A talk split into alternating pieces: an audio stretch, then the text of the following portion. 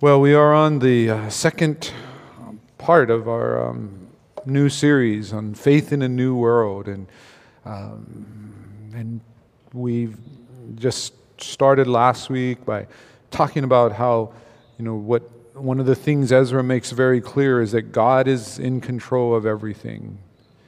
You know, and that's an that's an easy thing to say. It's you know people say it all the time, but then for some reason when we start living the day to day, we can easily forget it. You know, um, we've just come through a year where um, it's kind of started out kind of like a, any other year.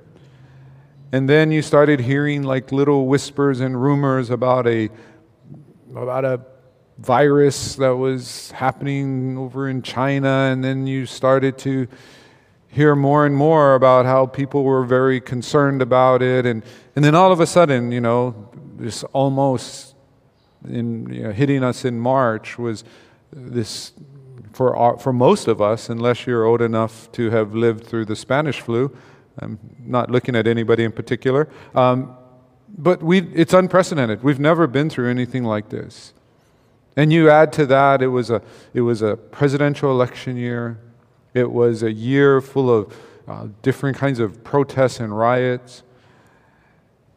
And even though in Hawaii, you know, we're more or less insulated from that, it still makes us think.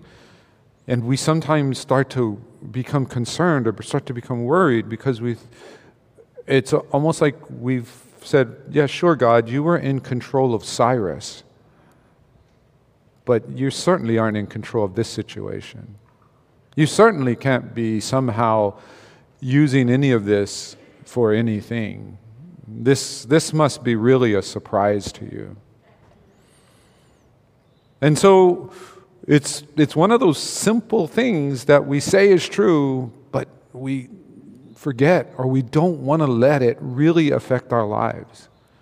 How should I live if I believe God is Lord of all? Well, today we're kind of moving to the next section. We're moving to this next area, and um, where the, the exiles have returned. But before we get there, you know, uh, I, just to kind of help us get our own context, kind of the way it should be. Um, you know, one of the things that we live in is, you know, we live in a in a ready-made world. Um, you know, most of the stuff we have is is made for us. We we we don't, you know, I mean, I, I tried and I've just ran out of time to be able to go any farther, but I tried to, uh, to get farther and farther along in the coffee, you know, coffee making. So I, you know, I bought beans, I bought a grinder, I bought, um, you know, all these other um, things. Um, I, I even bought a roaster. I've never actually roasted the beans yet. And eventually, someday, um, probably never, I would love to grow my own coffee, right? Because I want to be there from the very beginning of it all, right? Well, this, this week, I, at the beginning of the pandemic, when we were really shut down, I had a little too much time on my hands, and I, I had the noodle dream. The noodle dream is I wanted to you know, learn how to make my own pasta and ramen noodles. And so I ordered a pasta maker, and it never came in. So then I canceled the order. And then, you know, around December, I ordered it again. And so finally, it came in this week. And so, you know, now it's like, okay, let me go look into all that it takes to make pasta. How what all goes into make ramen because you know I never done that before. I, I don't know, I don't know the ingredients and plus I want to try to make it good but but healthy. And so, you know, I'm, I'm going to be just kind of doing that in the next, you know, you know, few, few weeks, few months. But before that, I never thought about that. You know, I just thought like, you know, you go to the restaurant and the food's there, it's ready, it's ready made. And I'm fortunate, I don't have to do this. I'm not being, you know, I'm not, I don't have to grow my own coffee. I'm doing it because I want to and I have time and, and you know, there's, it's a choice to be made. But so much of what we have is just made for us, it's just there, it's delivered. And if we were ever in a situation where we had to start making things from, as they say, scratch, we would be in trouble. A lot of us would be in trouble. Because we don't know how to make things, we don't know how to build things. You know, we say, like, you know, oh, I, I, I made spaghetti. Uh, what do you actually do? I've only had spaghetti made for me once where the sauce was like the person like had all these fresh ingredients and the thing took like 12 hours. It's crazy. Because when we say we made spaghetti, open the jar, add a few things, right? I mean, some of you may be purist and you go and you do everything from scratch, but, but most of we don't. Even when we say we make something, we don't know how to make stuff. We don't know how to build things necessarily.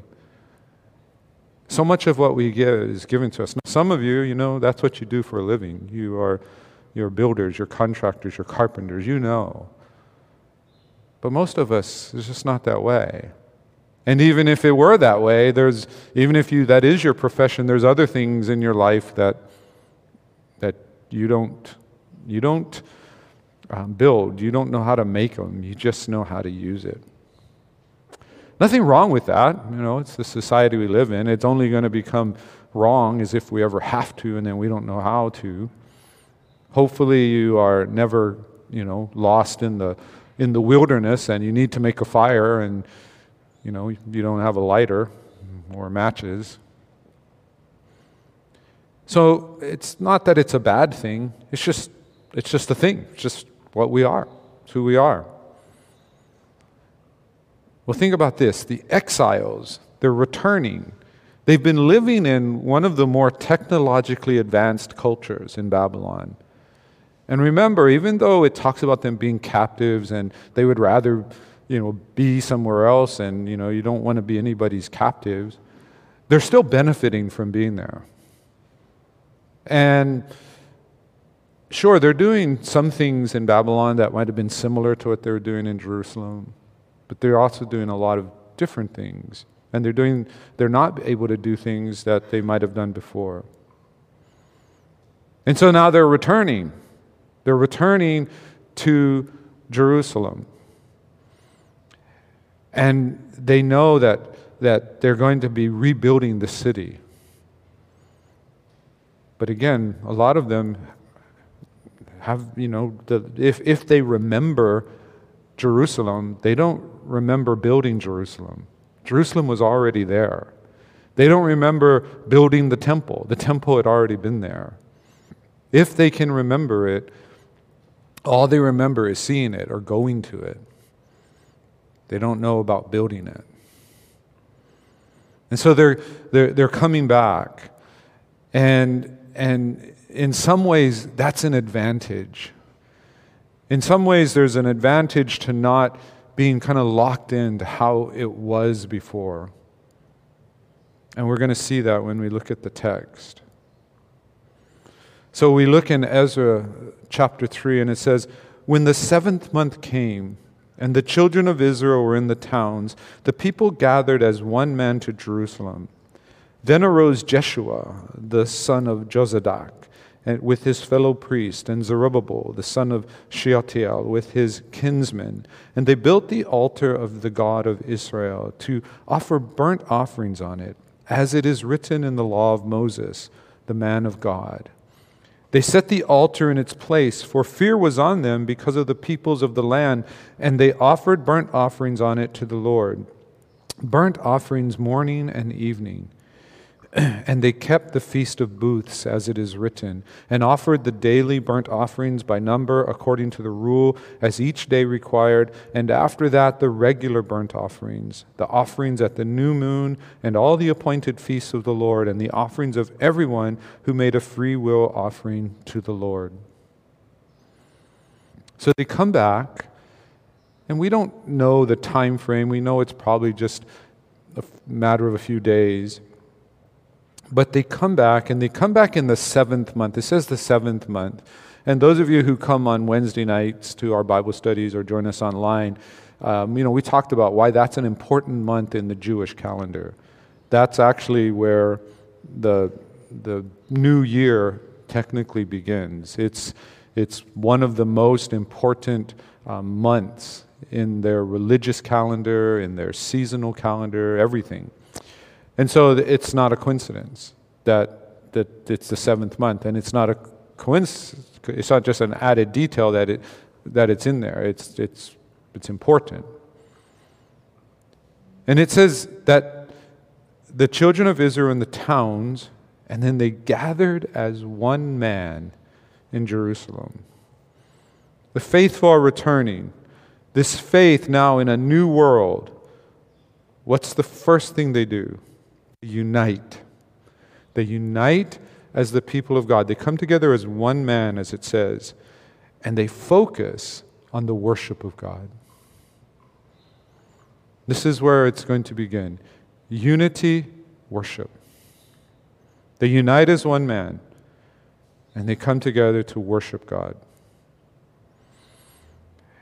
And so you can imagine as they've come back to this, to, to this city, they come back to Jerusalem. Remember, it's been, it was destroyed 70 years prior. And it's, you know, probably been, different people have probably come and, you know, taken things from it, taken stones to use it for their own buildings, their own houses. So there's, there's not much left. But there's a place. And there's a place where they, they, they know the altar was. And they go to that place and they rebuild the altar. And notice it says they rebuilt the altar as it is written in the law of Moses. One of the things they want to do is they don't want to just come back and worship. They want to worship the way that, that they, they worshiped way back in the time of Moses, you know, anywhere from 800 to 1,000 years earlier. They want to they want to reconnect. Remember, in these 70 years of exile, they haven't been able to have sacrifices, not in the way that it's described in, in, in the books of the law. They couldn't do it. And now they're coming back, and now they're able to do it and they're going to do it according to the book of the law because all that they had all that they had in the time of the babylonian exile was the law and they were doing everything they could to follow the ethical parts of the law they were doing everything they could to follow the diet they were doing everything they could to follow all the, the different practices in terms of how you treated one another and how you, you know, lived in your families and all this other stuff. So they did all of that. But now they get to do this, this this other part that's been missing for 70 years. And remember, almost all of them had never done this before. They had read about it, they had heard about it. Some of the older people might have remembered, but remember, they were children last time there was a sacrifice in Jerusalem.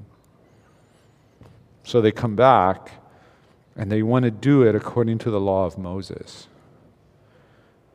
And this means a lot of things, but, but the most important thing is that they build this, this stone altar. And it's pretty big. I mean, they're going to be sacrificing animals on it. So it's not going to be tiny. It's going to be pretty big. And one of the things that they're going to do, according to the law of Moses, is they're not going to use, they're not going to shape stones. They're not going to cut stones and fit them so they look all kind of neat. They're going to go get stones from the field as they are. And they're going to do as Moses had said in Exodus. They're going to bring those stones together, and just like we see walls around here that are some, sometimes made in that style, they're going to fit those stones together. You gotta imagine this. These people have traveled for months. They've heard about this, they've, they've taught it, they've read about it. Some of them for their entire lives, never seen it. And now here they are in this place, that probably during the day looks pretty depressing. It's the city, it's been destroyed. But they've put this altar there. And the fire is going to burn. And it's going to burn day and night. And they're standing there pretty much out in nature. Nothing distracting them. Totally focused on the worship of God. I got to believe that was really powerful. As beautiful as the temple was, and God told you know, them to build the temple, so it wasn't disobedience. But as beautiful as the temple was, the temple had become a distraction from what mattered most. It's not the temple's fault. It's not God's fault. It's not the people who built its fault. It's the people who decided that the temple was really more important than the worship. I think that's uh, something that doesn't go away. That, that mistake, it doesn't go away. People are somehow always drawn more towards what they can, they can see and touch than they are to, to God, who, who, you know, they don't necessarily have any kind of something tangible. And, and, and then they be, can begin to, to, even if they do get something tangible, they can begin to th- treat the tangible thing more like God and forget about God. And you go, yeah, I know people who do that. Well, if we're honest, we all do it. I think one of the things that, that this past year has, should have taught us is that so much of, we, of what we thought was so important about church wasn't necessary. Doesn't mean it was bad, but it wasn't necessary. And in fact, it was distracting. We had so many things that distracted us from really knowing God's Word. We had so many things that distracted us from developing real healthy relationships with one another. So many distractions.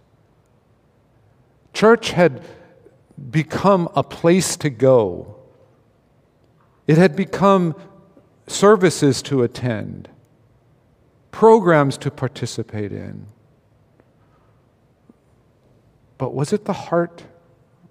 At the heart of it, was it, was it worship? Was it God's love? Was it community? Is, is that the thing we valued most about being, in, being a church? Is that the thing that, that we thought, like, you know, this is the thing we cannot live without? And it's one of those, to me, like wonderful things in a terrible time that I think for some of you over the past, you know, 9, 10, 11 months, you've been more in the Word of God than you have been ever in your life. And that's not a bad thing. I think because of this, I know our, our deacons our deacons have visited more people at their homes more often this past year than in any year before when I was here. I don't know, I can't speak to what happened before that. I can only speak to when I'm here. And I know many of you are more intentional about being concerned about people, whether they're in your family or people in the church.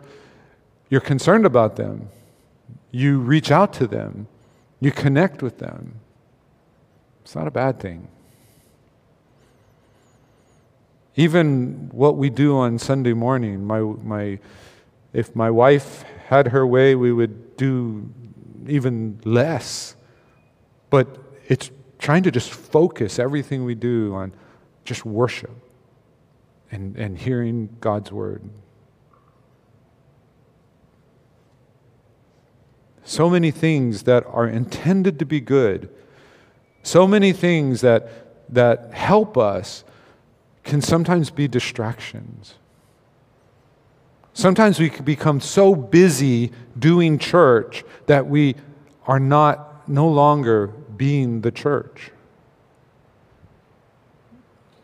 It, it sounds like, you know, like, oh, you know, yeah, that's all good, well and good, and that sounds good. And I, and I hear people talk, you know, I hear pastors say this, and I hear other people say this.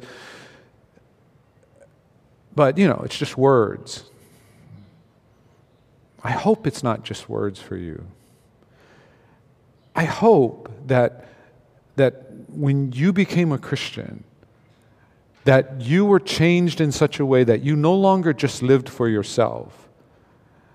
I hope that even though you might not have understood it, that the Spirit of God came into your life, and the Spirit of God in your life wants to connect with the Spirit of God in other believers' lives. That it's not just, oh, yeah, if it happens, it happens, but it's a deep longing desire to connect, to be part of the community of faith. I hope. Because if so, then I think this past year has, has taught us in a positive and negative way. In the negative way, it's taught us how much we miss it how much we miss being able to be physically together. But it's also taught us in a positive way where we will say, we will not let a pandemic, we will not let government shutdowns, we will not let any of that prevent us from being the church. We will not let it prevent us from developing community, from caring about one another, from loving one another. We're not just going to go sit in our homes by ourselves because that's what we're told to do to show love for one another. No, if I have to sit in my home, I'm going to find a way to connect with my brothers and sisters in Christ. It's getting back to that very simple thing. And what we find here is that's what they're doing. They're getting back to just the essence, this worship, this altar, just there in this beautiful place.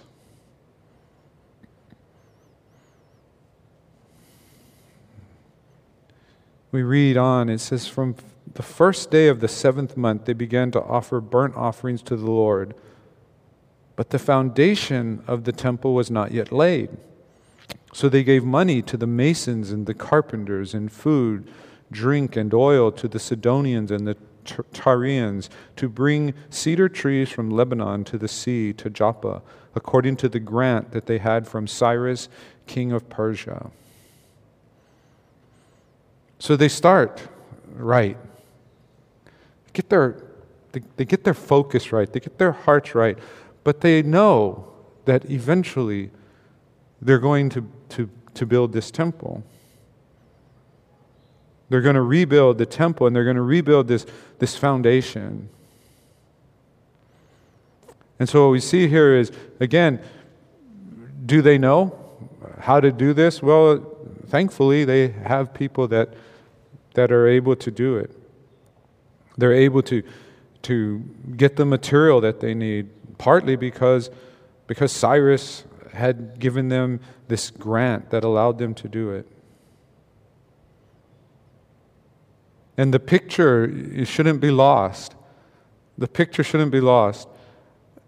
That the faithful, that their focus is on this strong foundation. They have to get the foundation right. I don't think they had these discussions. I hope not. But I hope, you know, somebody didn't say, like, you know, yeah, the foundation would be great, but you know what I really thought was cool about the old temple was they had that really cool front door. Can we just build the door first and then do the foundation later? Because the door was pretty awesome. Of course not. They do the foundation. They, they, they make sure that that's right. Because nothing else will be right if the foundation is wrong. Oh, it can look right for a little while. I don't know if you've ever lived in a house that had, you know, a bad foundation. Those of us from north central Texas who've ever lived there for any period of time know the horrors of bad foundations. But if the foundation's wrong, you can make a house look good for a while. It can look new, it can look shiny, but if, if the foundation is wrong, eventually uh, there's going to be problems. And if it's wrong enough, pretty soon your house is pretty much ruined. They see the foundation, they go and build the foundation. But understand what was said earlier. They start doing these burnt offerings and they keep doing them. They start observing all the festivals, they keep doing it. It wasn't, oh, we're going to build a foundation, so let's suspend all that worship stuff for a while. Let's get the foundation, then we'll get back to the worship stuff. No. This worship, this offerings to God, reestablished first. That's more important than even the foundation. So they go back and they start to develop this foundation. You know, we've talked about this at this church for about two or three years now about, you know, what is a healthy church? And again, on it's usually on the back. This week, there's actually a separate sheet in there that, that lists, you know, from Romans 12, the, the characteristics of a healthy church. And we've talked about how a healthy church is a, is a healthy community of disciples. And so if we if we want to think about you know the foundation, of course we know like you know Jesus Christ, we know his word is the foundation in, in that sense. But we also know that if we are not what a church is, it doesn't matter what we build. It doesn't matter what programs or services or anything that we start. It doesn't matter what our campus looks like. It doesn't matter what our live stream does. It doesn't matter how much tech we have. We have to get that foundation established. We have to get it right. And again, we, you know, as, as we start to think about, okay, as we move forward, into, the, into this year as more and more people, you know, start getting vaccinated or feel comfortable coming back to church, are we going to just rush to start up all those hundreds of things that we did before? Or are we going to focus? Focus on what's most important.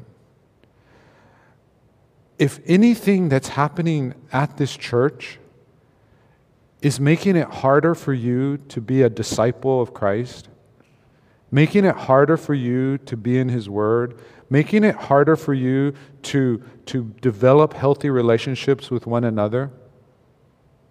If anything at this church, no matter how wonderful it might seem, is doing that, it's a distraction. I would hope that if we establish a foundation of being a healthy community, if we establish a foundation of being disciples of Christ, that everything else that we build will come from that. Therefore, it won't be a distraction, it'll just enhance, it'll just help, it'll facilitate. That's what I hope. But we got to get the foundation right. We have to find our identity is in Jesus Christ. And what that means is this, this continued commitment, and I can't say it enough this com- continued commitment to discipleship. Nobody has graduated from Jesus Christ High School yet. You are still working on your education. But there's too many Christians who think they have graduated. They think they have their degree in discipleship. I no longer have to learn, I no longer have to grow.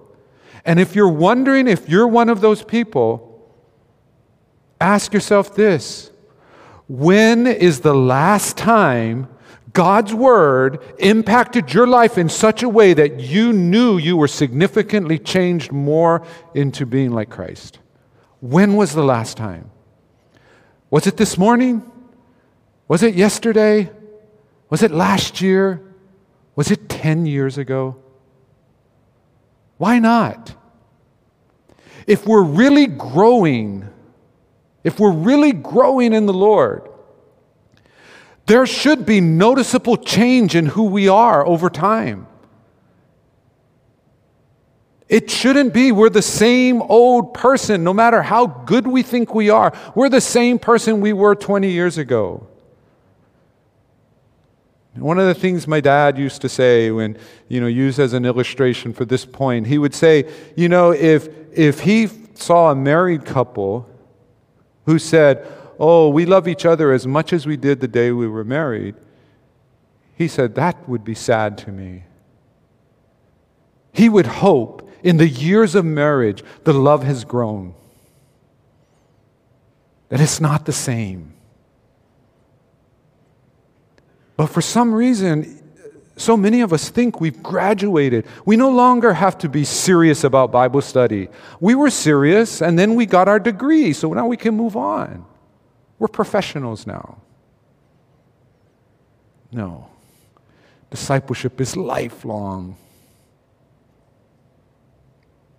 Until you know everything there is to know about the infinite God, you keep learning. Which is one of the things I look forward to, by the way, in heaven. I don't look forward to heaven thinking I will have as much knowledge as God. Because, first of all, even though my head's kind of big, it ain't that big. I look forward to thinking that I get to spend eternity learning more and more about the infinite God.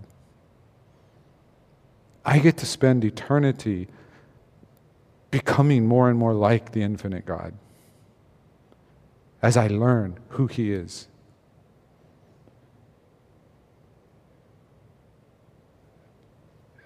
discipleship, and in being a true community.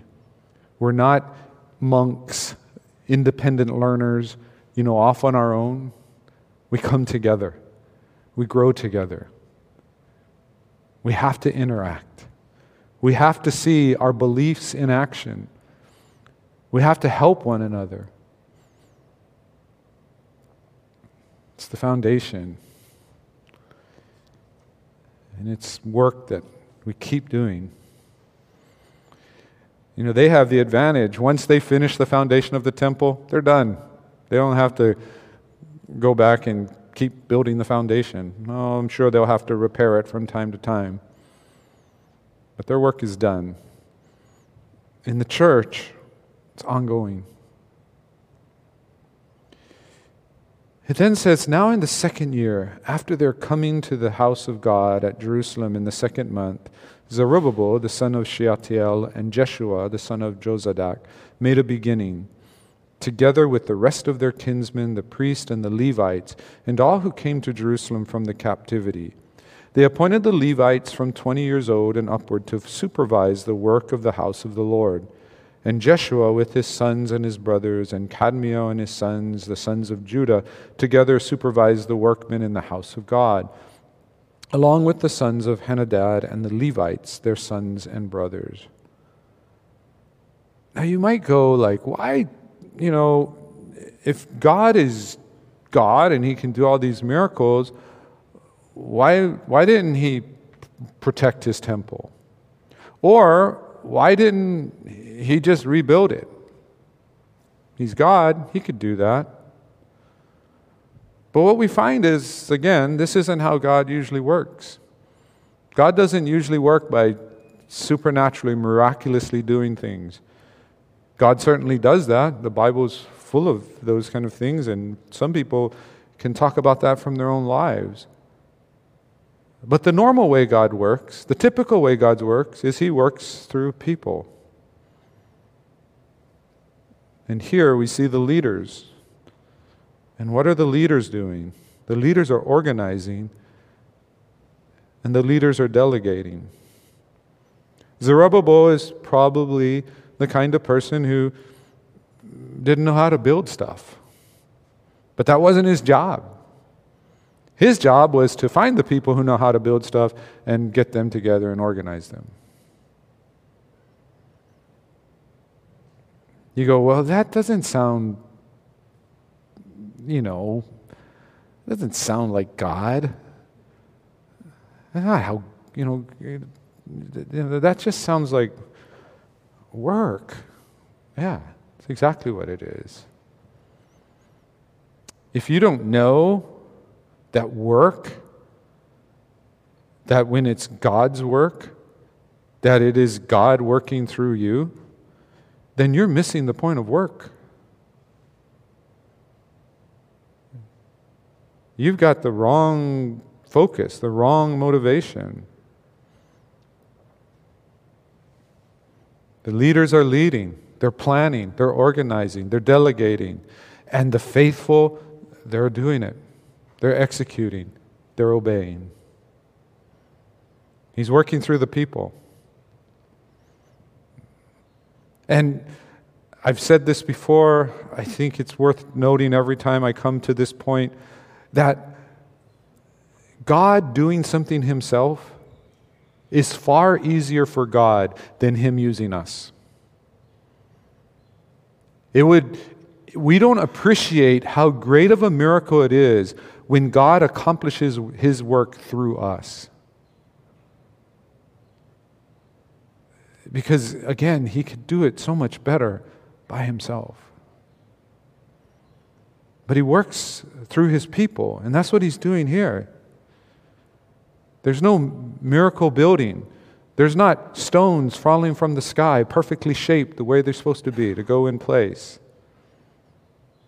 It's organization, it's delegation, it's obedience.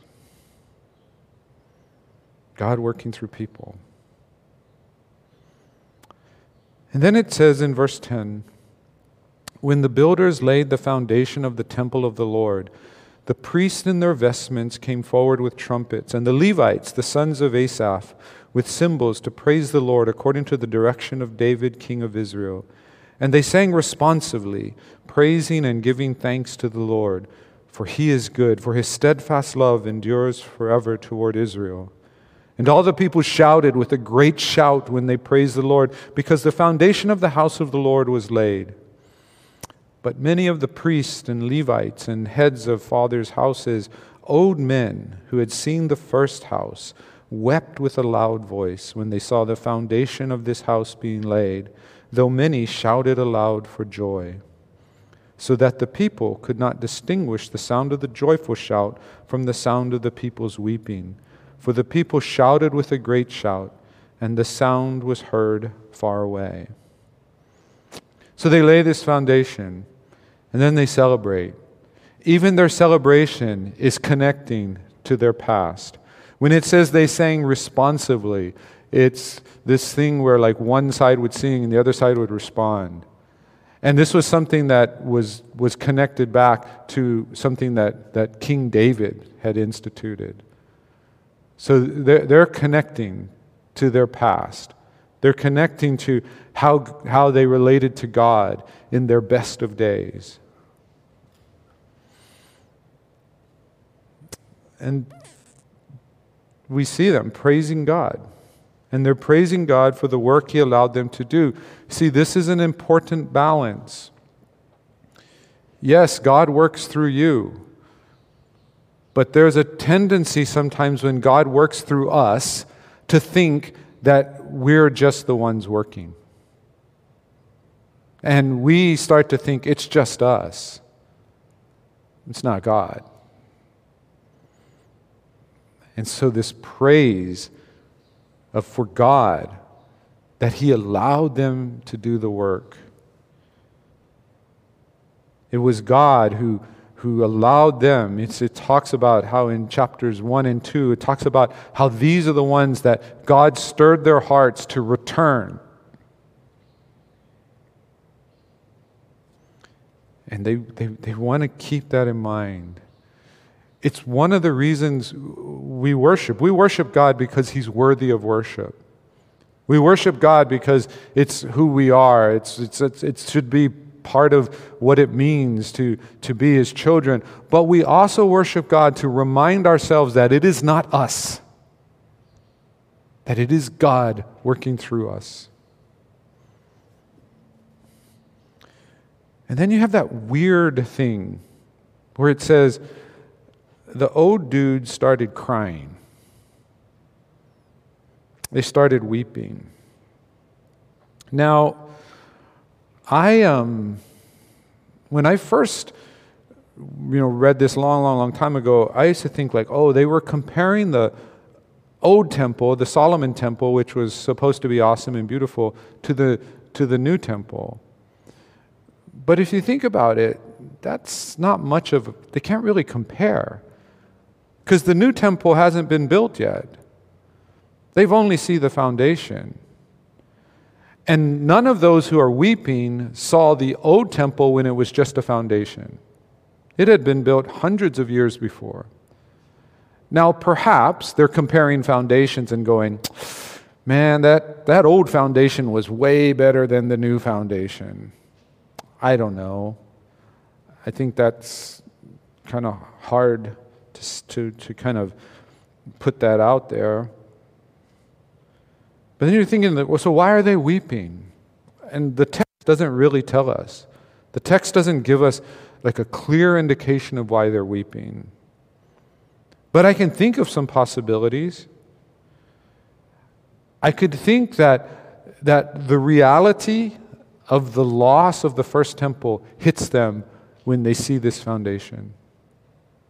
Remember, before it had been just, it was gone, it was ruined. They, they really couldn't you know, they, and they, maybe they remembered like, oh yeah, yeah, kind of over here. This is what you know it looked like, or I think you know on this side was was you know one of the porticos or something like that. They might have thought that, but but now with the foundation, they can visualize it,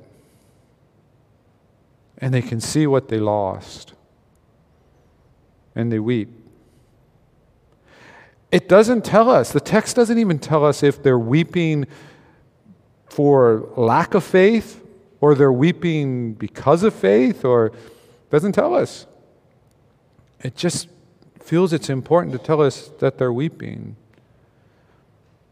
But I think it was important for these people. And remember, it says they're old, but 70 years have passed. When they saw the temple, they were young.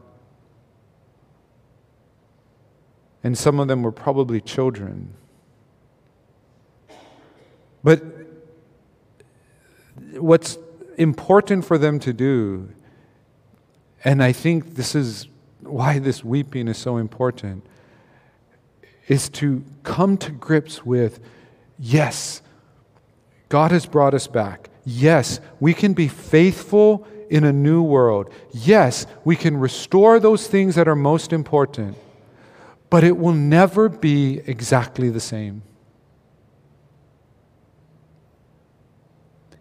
The problem, unfortunately, the church has so many times is that it wants things to be exactly the same as it was before.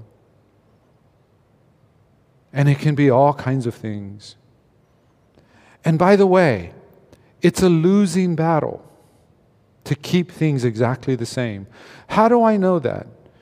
I always, whenever I have these conversations with people and they talk about how they wish things were like they were before, and I get to the point of it's always a losing battle, my question to them is how many of you read the Bible in Greek? Anybody? I do. But anybody else? How many of you are, are going to come to church dressed the way they did in the first century?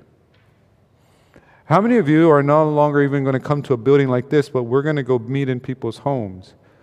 How many of you are going to sing atonal music? How many of you are willing to stand while I get to sit down and teach you? That one is like, nope, that's it, deal breaker. The thing is that things are always changing. But what we have to what we have to get from this is there are certain things that can never change. That altar made of field stones, that worship, that doesn't change. But what does change?